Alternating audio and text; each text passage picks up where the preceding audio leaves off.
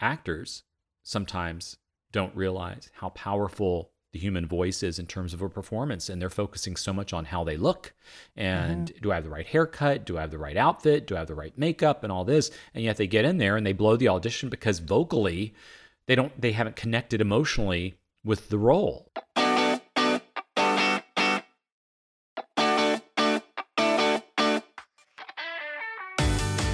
Welcome to Audio Branding, the hidden gem of marketing. I'm your host, Jodi Krangle, and this podcast will discuss just how sound influences our behavior. I generally talk about this in the context of advertising and marketing, but there are other places this is important too. I really feel that it plays a much more important role in our lives than maybe we realize. So let's delve a little deeper. This is the second part of my interview with Jeff Howell. When you're listening yeah. to auditions now, or mm-hmm. when you feel ad agencies are listening to mm-hmm. auditions now. And the quality of the studio environment is wildly different from one to the next audition. So, yeah. how do they make their decision then? Are they actually listening to what the uh, what the actor's trying to do and how well they've connected with the script, or are they completely lost by the quality of the recording? Well, I think the answer to that is it depends on how bad it actually sounds because okay, yeah. let's say for example if if you are recording in an environment that isn't ideal but you're clear mm-hmm. uh, and and your acting's ex- exceptionally good then I don't think it's going to work against you if it doesn't sound like you're in some sort of ISO booth. Sure. However, if you because on the other side if you're in an isolation booth but you're a terrible actor you're not going to book the job. That's true too uh, yes. but but if you are let's say for example recording and you're you're recording on your phone for example and your phone is away from your face it's not right up to your mouth and and there's just a lot of ambient noise going on it's it could potentially uh, play against you even if your acting is good because mm-hmm. all things being equal let's say there are five actors that sound that are great actors but there's one that the sound quality is just a bit better and they're able to hear it better, that's going to probably influence their decision making process just a bit more. Sure. Um, I'd say the, the most important thing is make sure your volume, eh, the the level is consistent because I think that's the biggest complaint I have is that I'll I'll get a whole line of auditions. Uh, let's say I'll be listening to 20 and everyone I'll hear a bunch that are just sounding very present and all of a sudden I'll hear one and it's really soft mm-hmm. and it's harder to hear that does affect my decision making process a bit more because if it's really hard to hear and I'll crank up my volume, but then it gets hissy and you know it just doesn't sound right. Sure. That I think that it's the responsibility of the actors to make sure that whatever they're sending out is of a at least has a certain level of quality where it's not distracting. You sure. know. Yeah, that makes sense. Yeah. Yeah. so taking this a little full circle because we were mm-hmm. talking mm-hmm. about global. I, I wanted to ask you about the dubbing because when you work with Netflix, I'm assuming that they're dubbing these productions of theirs so that anyone around the world can use or, or can uh, yes. access that that mm-hmm. show. Um, how is that working now? And um, you know, because obviously, again, this is coming into the whole technology thing. You know, we're having to all work from home. So, is is dubbing still working out well right now, or or you know, can you talk to how it worked previously and how it's working now? Okay, well. There's a lot in there that you just asked me. so know, anyway, yeah. I'll, I'll start by saying that uh, we're experiencing a very interesting time right now with the dubbing world because yeah. uh, you know the streaming services are looking for content, mm-hmm. and Netflix uh, realized, and smartly so, that it's uh, you know they can have an original feature or an episodic created in a different part of the world, and then they can just farm that out to various offices around the world and have them localized, dubbed into that particular language. And then now they didn't have to spend the money on an original production in that particular market, they could just have it dubbed and play it in that market, and it's quite a bit cheaper. You know, mm-hmm, it's cheaper to yeah. dub than it is to create a, a whole new show. Um, and so that's a very smart model. Sure, and it means they have a ton of content now that they can, you know, f- sell sell out to a whole mm-hmm. bunch of people in everywhere. exactly. And, and, we're all watching a lot of Netflix right now. right, exactly. And this is a great time to be yeah. uh, in streaming services because people are trapped at home looking for programming. Totally. Um, so anyway, but the thing is this: it's it, the dubbing world. You know, listen, dubbing has always had a bad rap, and I think it's because it was done poorly uh, many many years ago. It was just a matter of just trying to just get something, slap a voice on there, and air it. Mm-hmm. And but what Netflix has realized is that uh, people are receiving programming differently these days. Uh, you know, the general public, we're distracted by many things. And so, for example, if you're, let's say, you can watch many, many films and episodics with subtitles, but the minute you look away from the screen, you miss what's being said. Yeah, very because we we don't realize how much we get from even when we're not watching the screen because we can still hear and understand what's going on. Mm-hmm. So when you are distracted, whether it's uh, by another device that's around you, whether you're looking at a phone, or you're getting text by something, someone while you're watching something. Mm-hmm. Um, if you are listening to something that's been dubbed, you're still getting that information, so you're still able to enjoy that experience. Also, I was telling someone the other day, a lot of people watch Netflix on their phones or on small iPads, so wow. reading subtitles might be a lot harder than if you're reading it off of a big screen and you're off your television. So Netflix realized that there's a, definitely a need for this, and I think also uh, they were willing to throw some real money and support in the creative. And so now they hire teams, these dubbing companies, to hire uh, adapters that take the scripts and and and create um, uh, adaptations that work culturally and visually because we match the lip flap with the mm-hmm. words that are said on the screen. So the adapter really spends time trying to do that, and then they ha- hire voice directors to do the casting and direct. And so that's where I come in.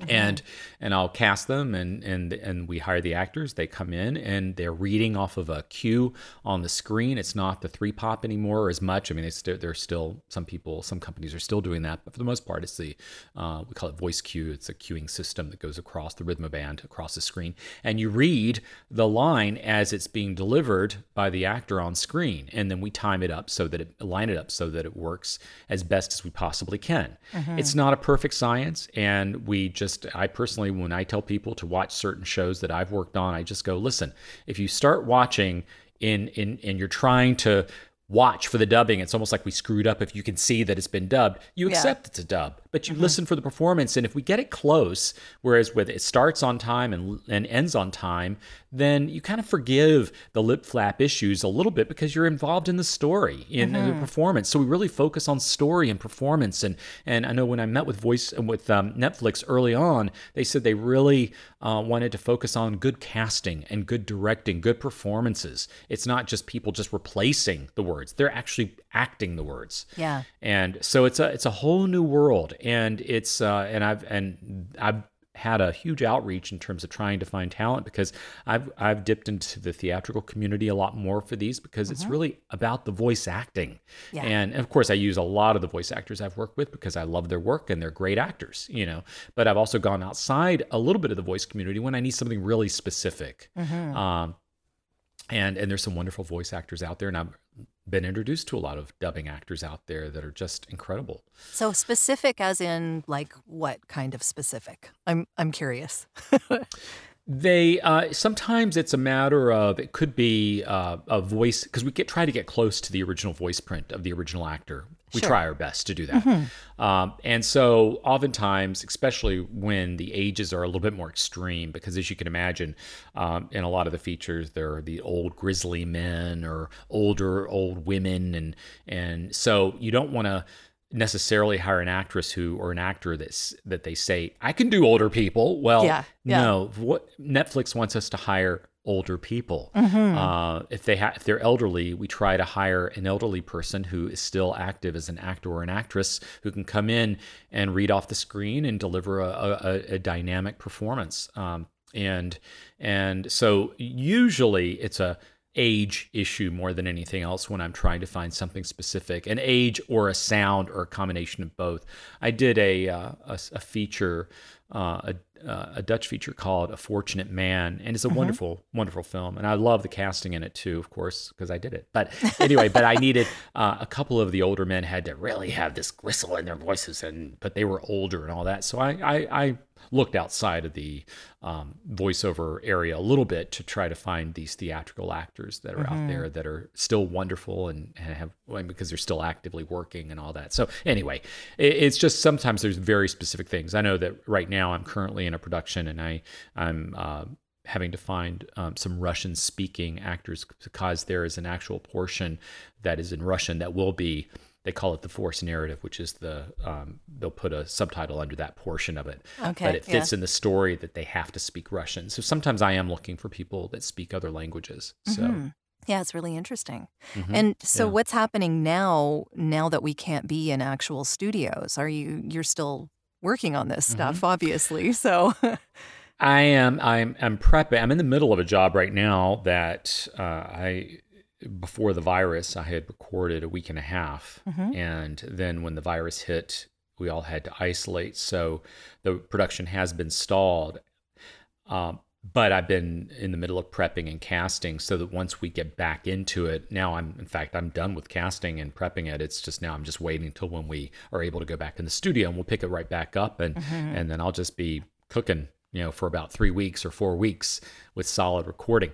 Uh, I did see on social media yesterday that an actor friend of mine said that they recorded, uh, they did a dub session from home, and and he said it worked out fine, but that was because they did the three pop and they were able to feed that to him, and and and it was also anime, which is a little different in terms Yeah. of dubbing than Sure. than a feature live action. Uh, for the type of dubbing that I do with the Rhythmo Band, it's more of a mm-hmm. visual cueing system. That would be a little bit more technical because the actor would have to receive the video and to see the Rhythmo Band going across his screen, which would mean that we would have to somehow beam that to him. It's possible. I spoke to some engineers about it. It is mm-hmm. possible, but I think that there's a bit of a learning curve on on our side and the actor's side in terms Sure. of setting that all up. And I don't think, as far as I know, I don't think the actors are really prepared for that yet. But if this goes on too long, I have a feeling that once we are able to get back out there, I have a feeling that what's going to happen is that the dubbing companies are going to come up with a contingency plan so that if we have to isolate again, let's say if there's, God forbid, a viral resurgence in the fall or the winter, as mm-hmm. they're saying it could be, and we have to isolate again, I think that we'll be better prepared to be able to work from our individual homes in this sort of manner. Sure. I understand that Source Connect, even though there's a bit of a delay, I believe, Mm-hmm. Source Connect Pro allows you to work with the video. So Mm-hmm. if the talent also had Source Connect Pro on their end and they were able to receive the video, it Mm-hmm. might work. It's just a matter of what the latency would be. Yeah, and I think that, you know, of course, we can account for that in terms of editorials to account for any kind of lag or latency. But the problem is, is that because dubbing, part of dubbing is trying to be very exacting with the uh, timing of the language with the visual, Yeah. that I think it's going to be a little bit harder to do than just a regular TV spot or you know some sort of video industrial or animation Sure. because i- i- dubbing is very technical people don't realize and ex- especially sometimes when I have actors in that have never done it before and once we do it a couple of they they they are impressed and amazed at how technical it actually is in terms of the combination of the analysis of of the performance, but also the lip flap. And it's a matter of sometimes we'll I'll we will already have a full adaptation and thinking that it's great, and then the actor will come in, they'll do a couple of takes, and we realize we need to juggle some of the words within the sentence around to make it line up with the lip flap a bit better. And I think that that might be harder. Um, but not impossible to do remotely.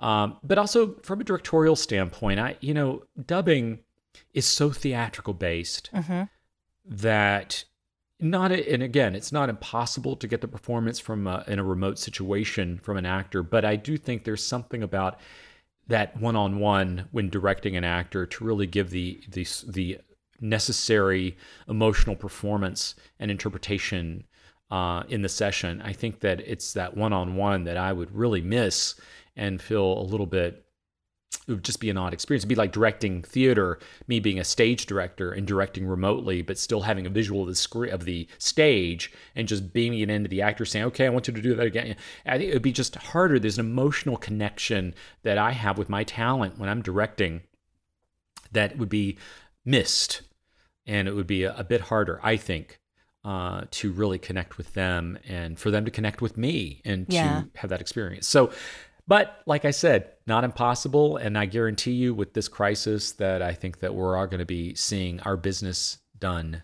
differently from this point forward. Yeah, definitely. I guess the dubbing is more like patting your head and rubbing your belly at the same time already. and so Absolutely. with the with the distance, it might be even harder to get that accomplished. Yeah. Interesting. Absolutely. Yeah. Yeah. When when you're doing these kinds of productions and you're trying to match the vocal tones and and and things that are happening on the, the original version, um, it, it sounds like that's really important. So uh, so matching up the vocal types so that someone listening or experiencing that production is experiencing it as close to the original as they possibly can, I guess. It sounds like Yeah. that's really important. Exactly. You know, my feeling is that, and I've spoken to uh, Netflix about this, I don't want to go in and presume that I'm going to um, sort of override the original director's or actor's intent. My goal is to uh, try to be as authentic as possible and to sort of celebrate and respect the original creative choices of the production and and just try to adapt it and cast it and and uh, direct it to sort of maintain that consistency.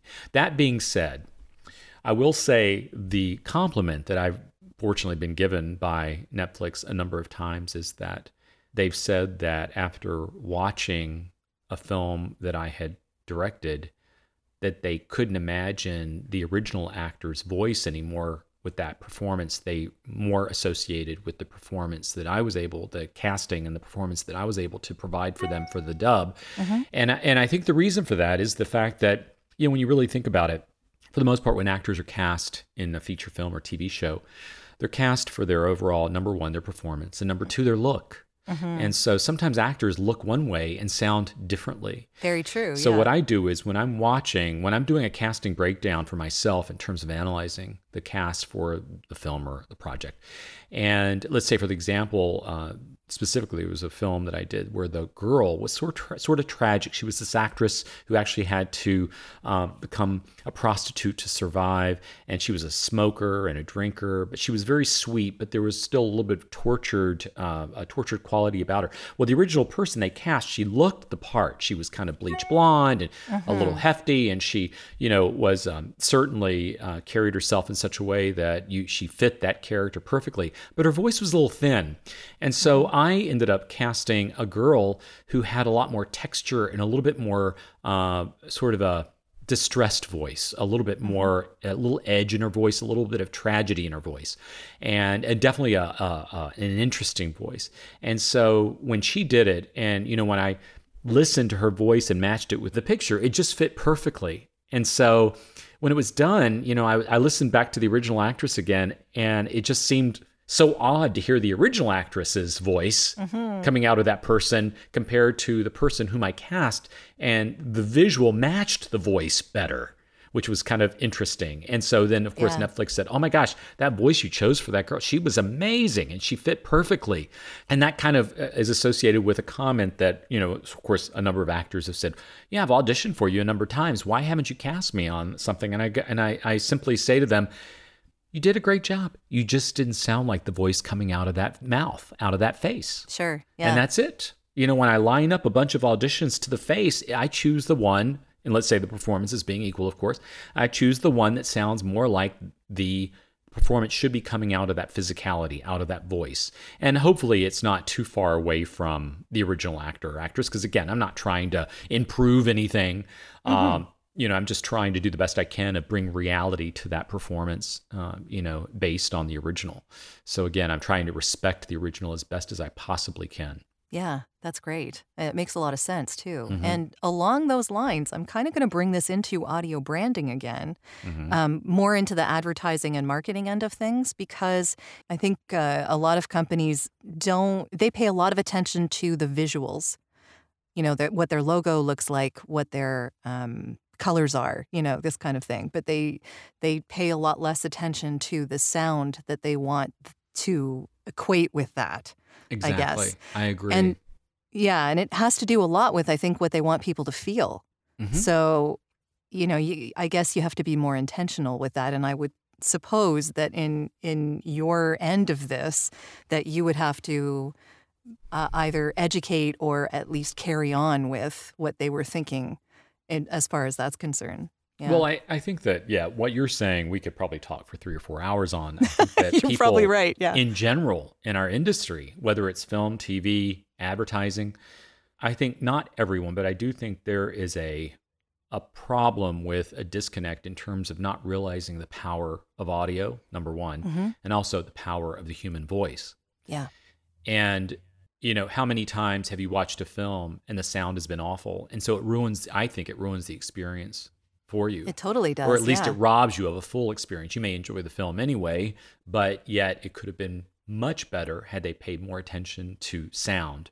Mhm. Also, I will say that actors sometimes don't realize how powerful the human voice is in terms of a performance and they're focusing so much on how they look and mm-hmm. do I have the right haircut? Do I have the right outfit? Do I have the right makeup and all this? And yet they get in there and they blow the audition because vocally they don't they haven't connected emotionally with the role Yeah. and and so you know and i mean listen adr stages are always busy because of how many times an actor's delivered a line with the wrong inflection the wrong intention and yes they memorized the line and yes they acted the scene and yes they looked it but when they delivered the line it it the the delivery of that line blew the entire scene Mm. and so they have to go in if they have the money in post. Sometimes they don't, but if they have the money and the director is astute to that that miss, they'll bring the actor back in and they'll say, "We need to redo this line. You need to say it in such a way that it infers X, Y, Z."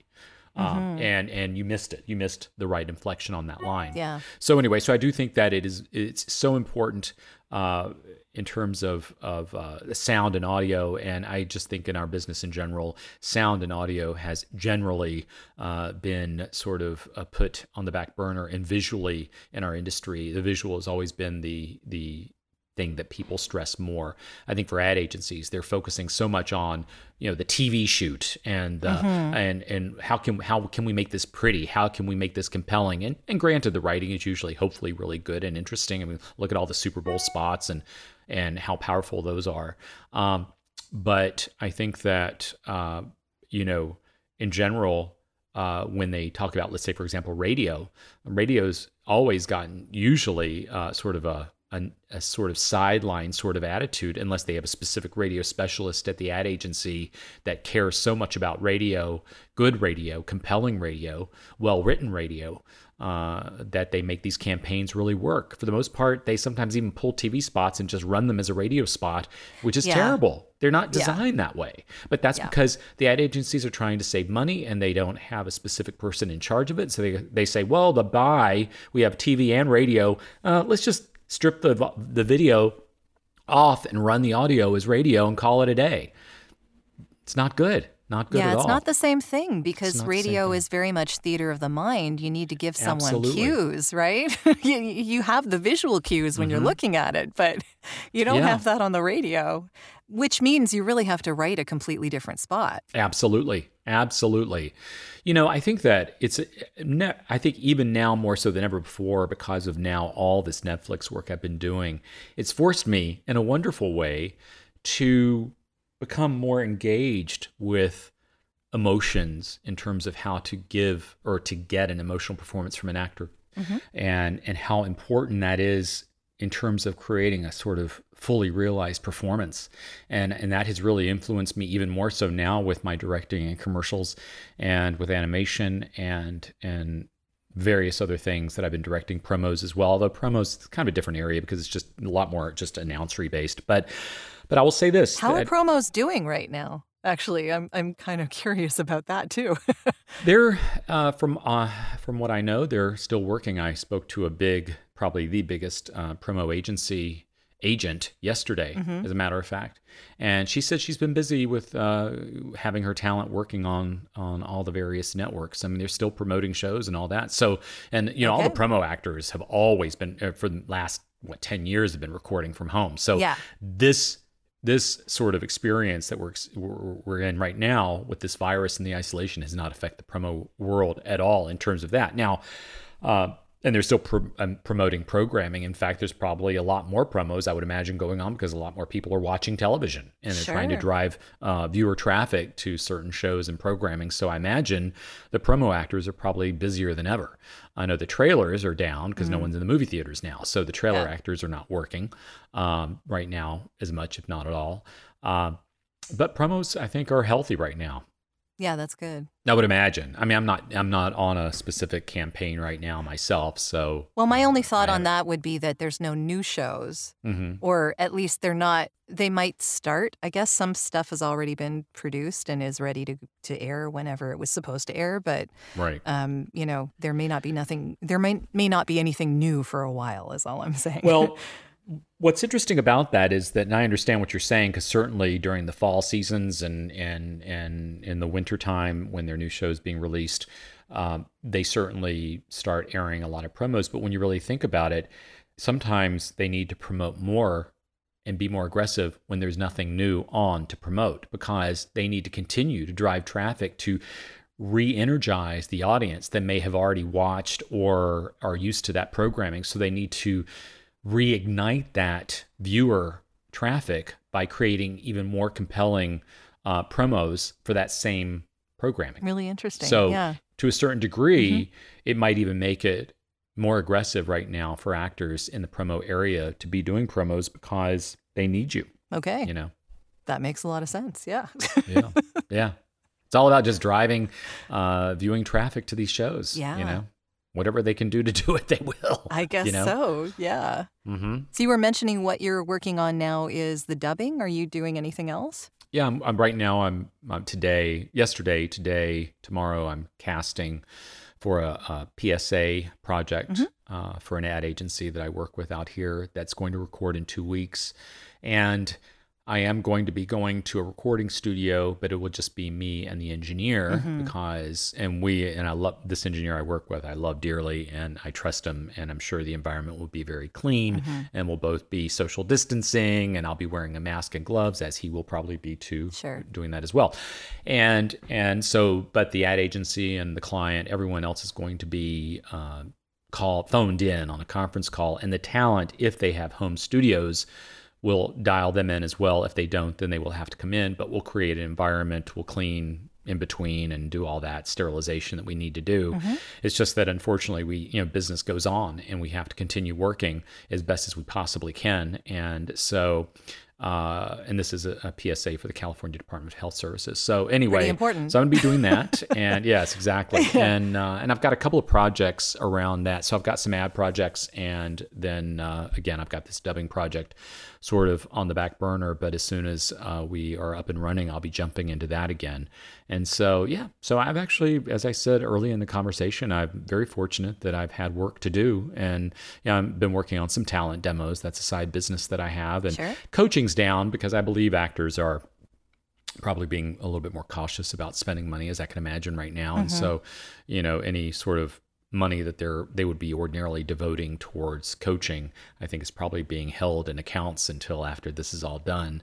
So, um, yeah. So I yeah, again, that's that's what I'm working on right now. Fantastic. Yeah. I'm glad Yeah. you're keeping busy. That is that is really good, especially now. Yeah. Yeah. uh, absolutely. I listen, I get up very thankful every morning. yeah. and and happy to have work to things to do, things to work on, and and you know when I'm not, you know, if I work a portion of my day on these projects, then the rest of the day I have, of course, jobs around my apartment to do, and and then I'll of course spend some time connecting with friends and mm-hmm. family, checking in with people and actors, of course, on social media. I spend quite a bit of time every day on social media just to make sure I'm kind of keeping in touch with my various friends and actors and and make sure they're okay.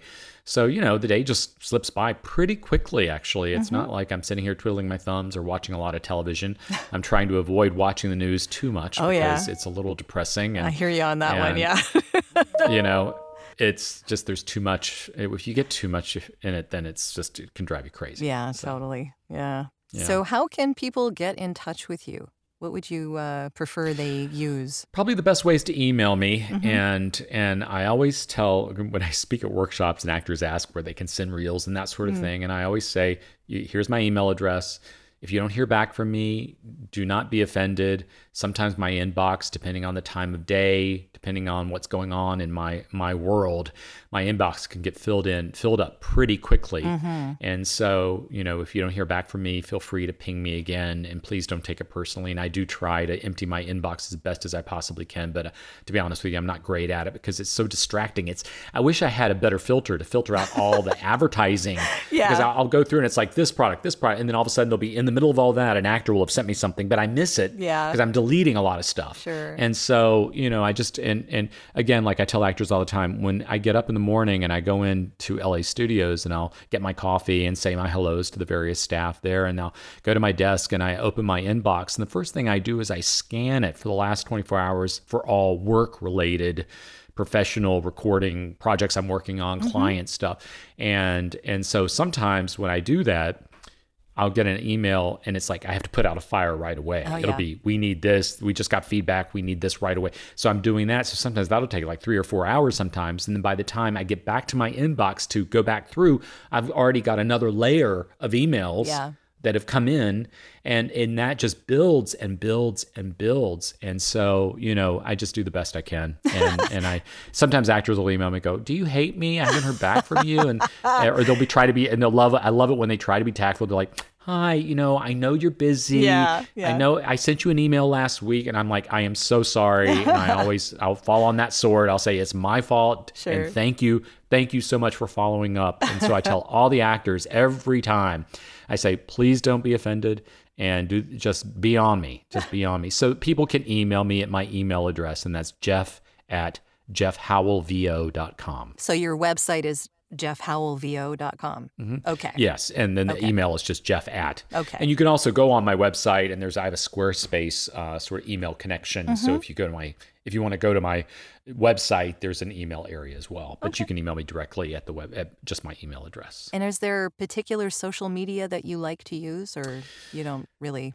Facebook is my go-to, and I will say this: the reason why is because it was the first one that I got on. Okay, and that then, makes sense. And and then after that, I am on Instagram, but I'm embarrassed to say that I very rarely ever post anything on Instagram. But Yeah. I do love going and looking at other people's Instagram, and I do that on Facebook as well. I'm not much of a poster. Mm-hmm. I'll post things professionally. I decided I personally use Facebook for more professional reasons in terms of posting. Now I love reading people's uh, posts. Now I'll Mm-hmm. like certain things. I'll respond to someone else's post. I'll instant message people, and I love what that provides for me in terms of just knowing what's going on around our business. Yeah. But in terms of my own posting, I don't post restaurants anymore. I don't post Yeah. that stuff, personal stuff as much. Sure. I'll post when I go to the theater because I, I like to tell people what I'm doing professionally. Mm-hmm. And certainly when I do projects or when a film that I've I've worked on comes out or a television show that I've cast and produced and directed has come out, I'll put that on there. And I Mm-hmm. and, los- uh, and I love celebrating the actors I've hired and putting their names in there too and linking them into it, you know, so they can get some publicity out of it as well.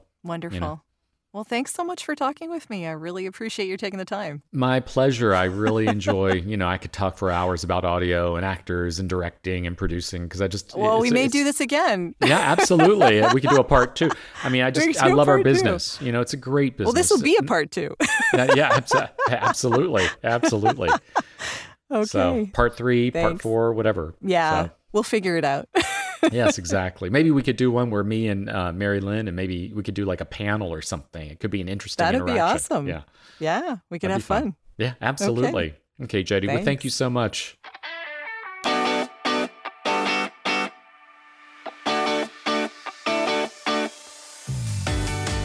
Well, that's the end of this episode. Thanks for listening. And if you like what you heard, please take a moment to give the podcast a review. It's greatly appreciated and super helpful. Until next time.